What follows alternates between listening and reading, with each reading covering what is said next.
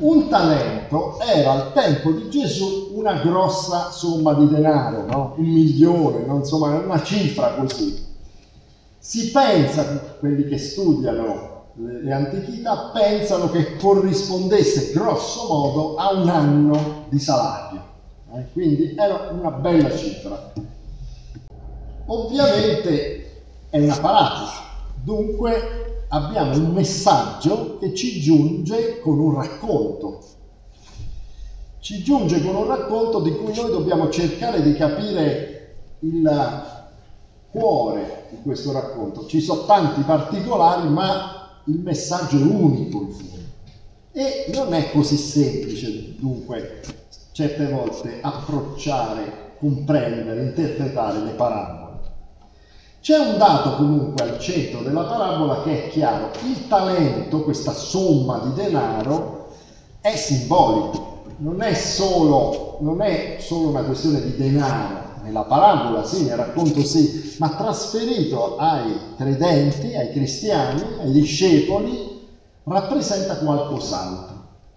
E il talento indica dunque tutte quelle capacità, quelle quei doni, quelle occasioni, quelle cose che noi abbiamo. E guardate che eh, appunto è talmente ehm, collegato a questa parabola, a questa visione del talento, che nella lingua italiana, ma anche in tedesco, c'è la parola talento non per una somma di denaro, ma appunto per una capacità. Uno ha il talento artistico, un, un talento per le lingue, una cosa che sa fare bene, che gli viene bene, ecco un talento. Ecco, ma viene da questa parabola e da questa visione della parabola in cui il talento appunto rappresenta una capacità, il dono di Dio che noi abbiamo.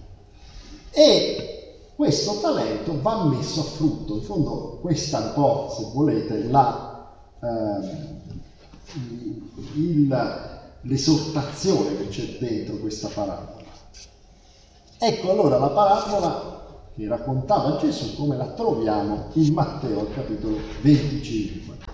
Poiché avverrà come ad un, uomo il quale, partendo per un viaggio, chiamò i suoi servi e affidò loro i suoi beni. A uno diede cinque talenti, a un altro due e a un altro uno, a ciascuno secondo la sua capacità e partì. Subito colui che aveva ricevuto cinque talenti andò a farli fruttare e ne guadagnò altri cinque. Allo stesso modo quello dei due talenti ne guadagnò altri due.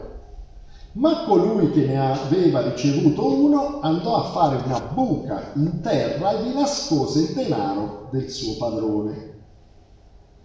Dopo molto tempo il padrone di quei servi ritornò a fare i conti con loro Colui che aveva ricevuto cinque talenti venne e presentò altri cinque talenti dicendo, Signore, tu mi affidasti cinque talenti, ecco ho guadagnato altri cinque talenti. Il suo padrone gli disse, va bene, servo buono e fedele, sei stato fedele in poca cosa, ti costituirò sopra molte cose, entra nella gioia del tuo Signore. Poi si presentò anche quello dei due talenti e disse, Signore, tu mi affidasti due talenti, ecco ho guadagnato altri due talenti.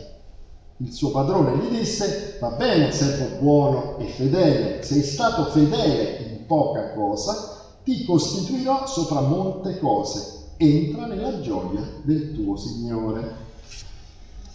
Poi si avvicinò anche quello che aveva ricevuto un talento solo e disse, Signore, io sapevo che tu sei un uomo duro, che mieti dove non hai seminato e raccogli dove non hai sparso. Ho avuto paura e sono andato a nascondere il tuo talento sottoterra. Eccoti il tuo. Il suo padrone gli rispose, servo malvagio e fannullone, tu sapevi che io mieto dove non ho seminato e raccolgo dove non ho sparso.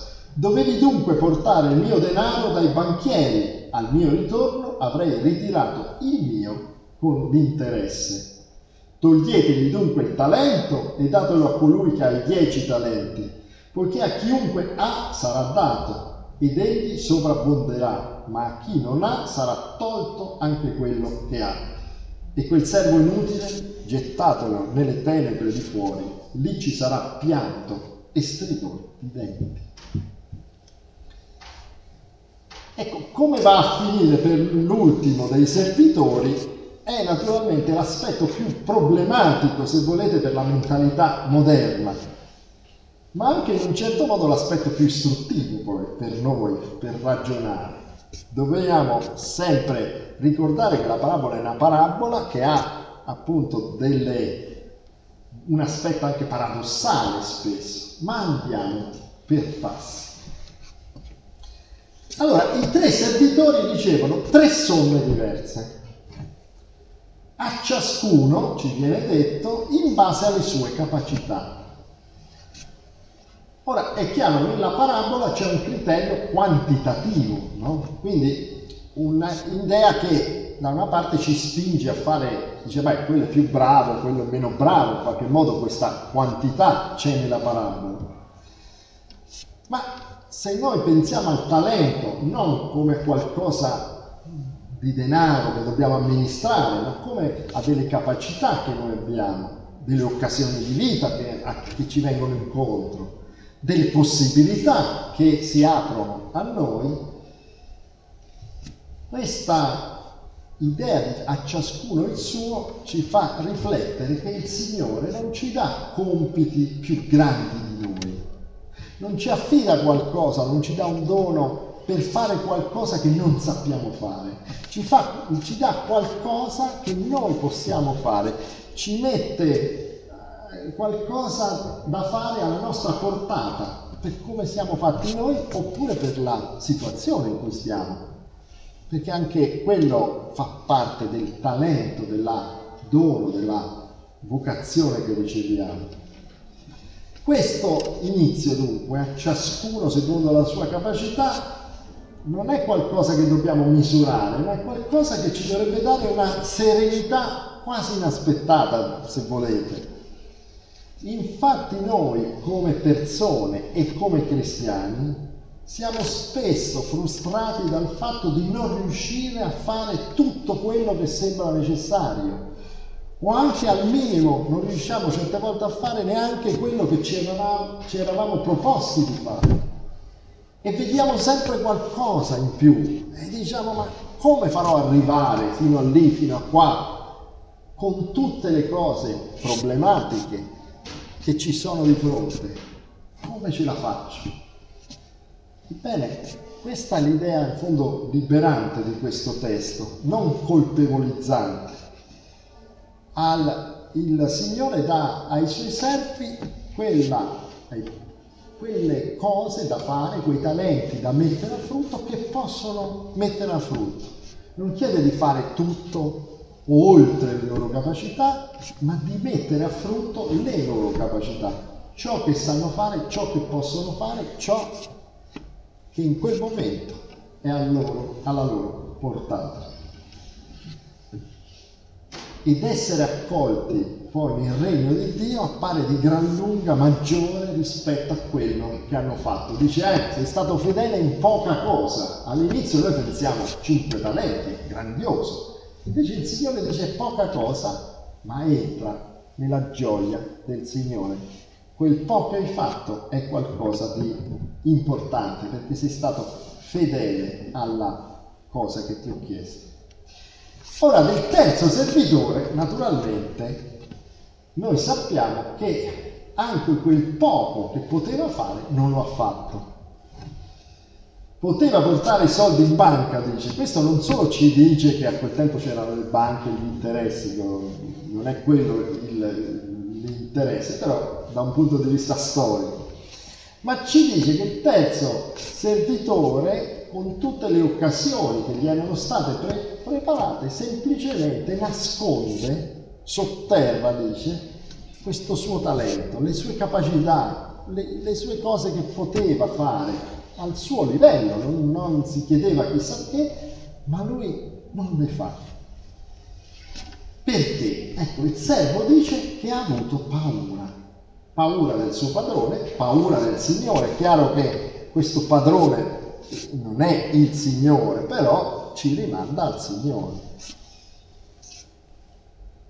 Cioè ha avuto paura di perdere quel poco che gli era stato affidato, ha avuto paura di essere rimproverato perché, avesse, perché poteva sbagliare e sotterra, nasconde questi suoi talenti, queste sue capacità, spreca le occasioni che aveva di fronte. Cioè lui parla come se Dio non comprendesse i nostri possibili fallimenti e preferisse, preferisse chi non fa nulla pur di non sbagliare.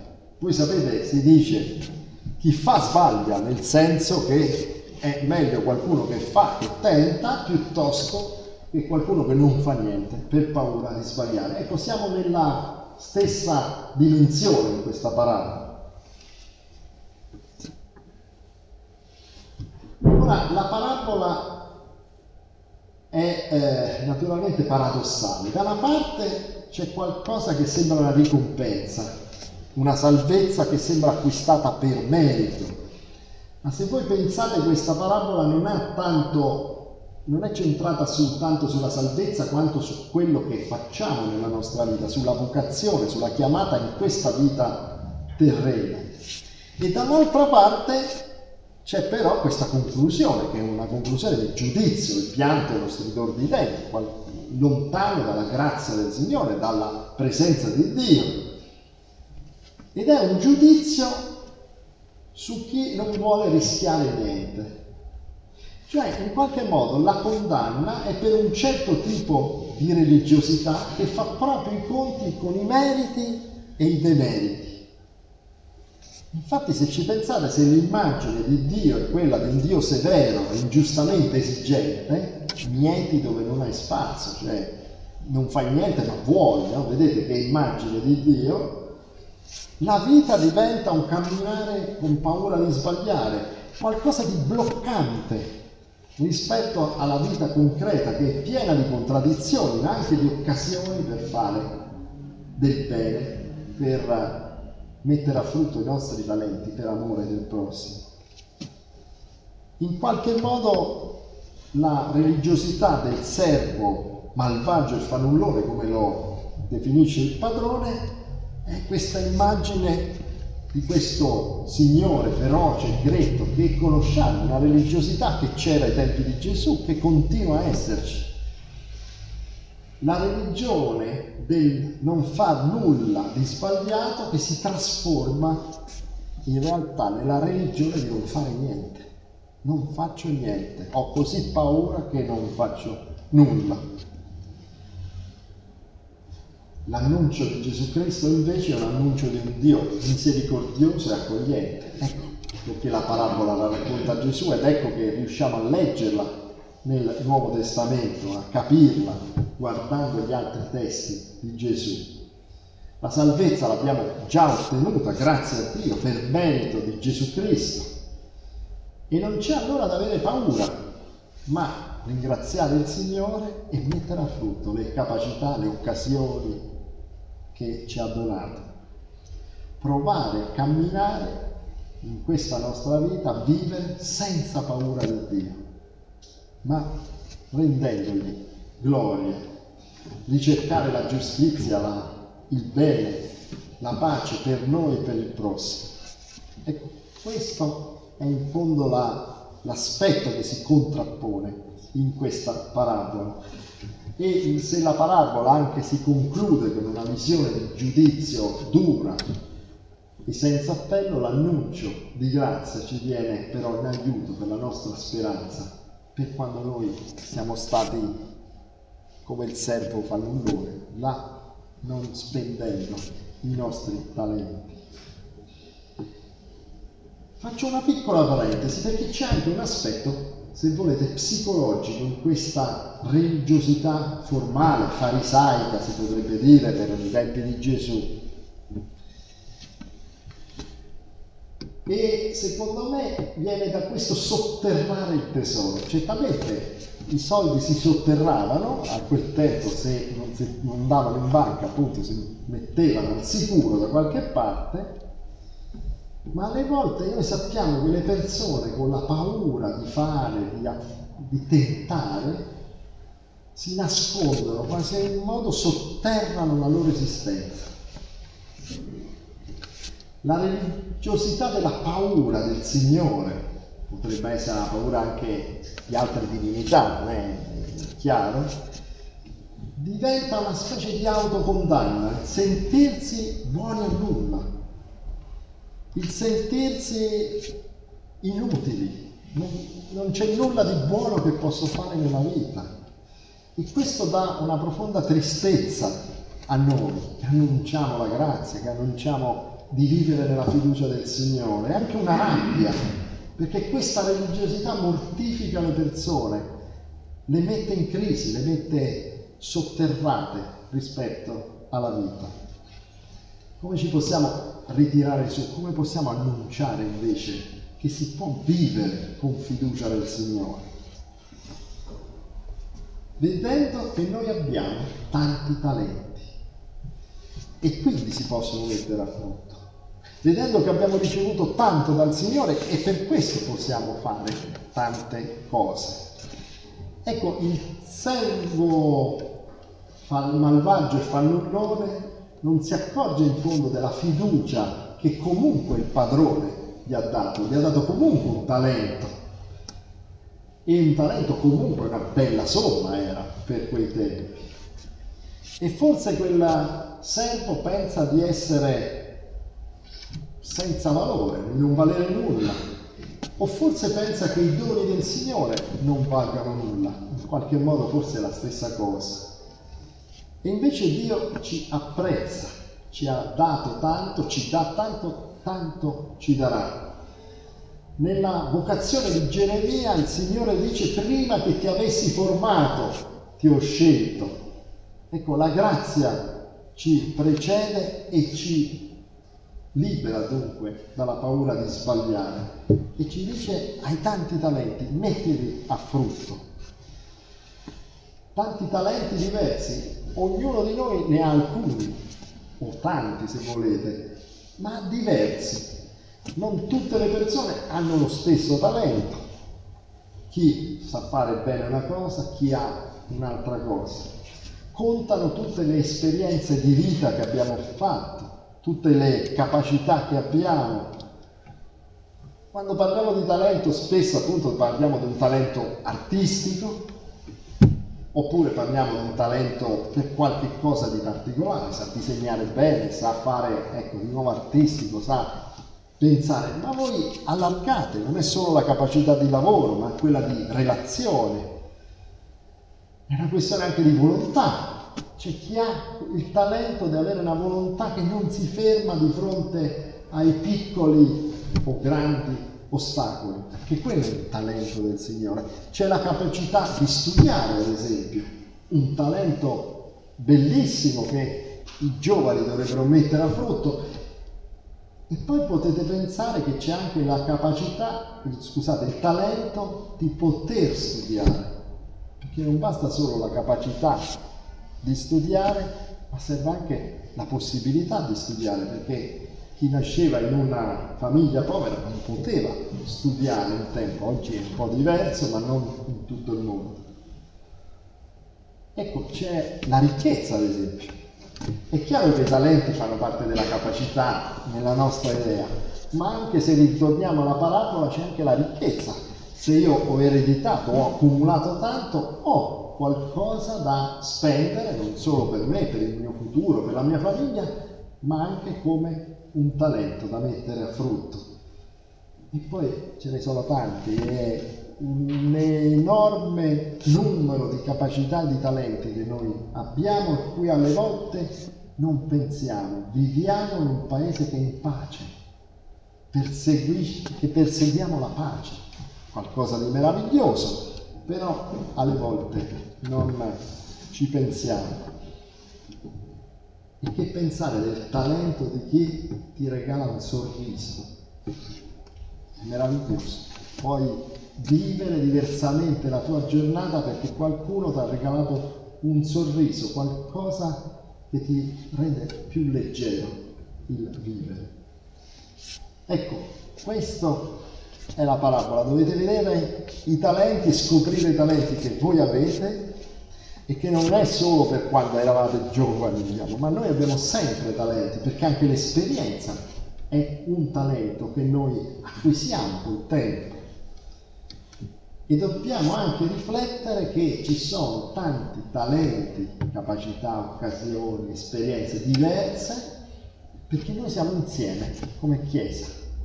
E già, perché i talenti di ognuno messi insieme in una comunità, in una chiesa, in una società, se volete possiamo allargare lo sguardo, danno un talento alla comunità.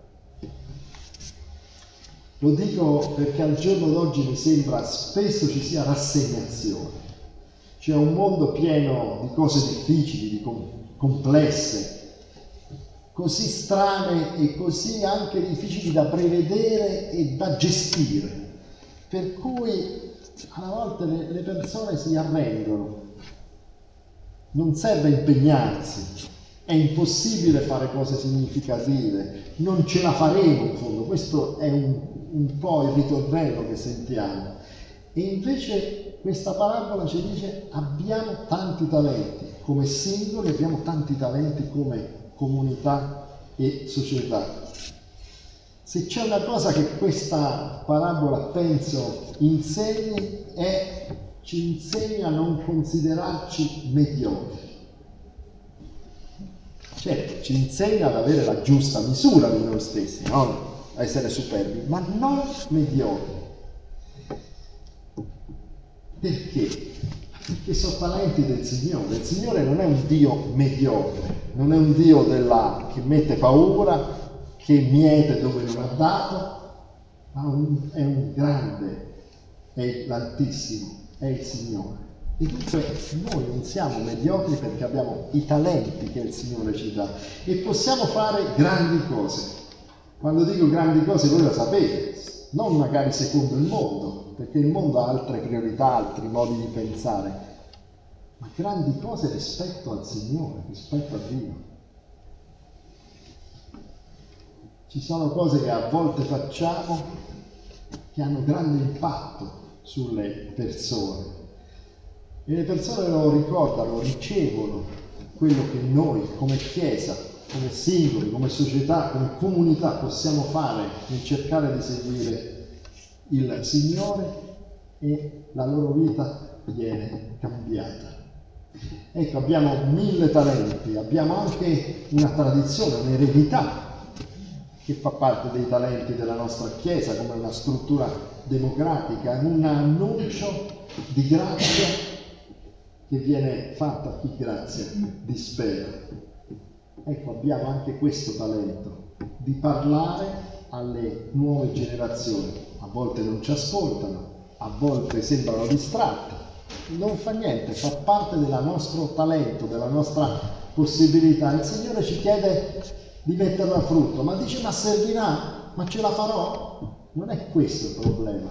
Il Signore ci chiede di fare ciò che riusciamo a fare, ciò che è nella nostra capacità e di farlo. Al resto penserà Lui, penserà qualcun altro della comunità, ma penserà soprattutto il Signore. Dunque altro che sguardo rassegnato al futuro, altro che timore ci dà questa parabola, ma ci dà questa urgenza di fare, di mettere in opera con sguardo positivo, fattivo e pieno di fiducia ciò che Dio ci dà di fare, i doni che Dio ci dà in tutta la nostra esistenza. Che a Lui sia la gloria. Amen.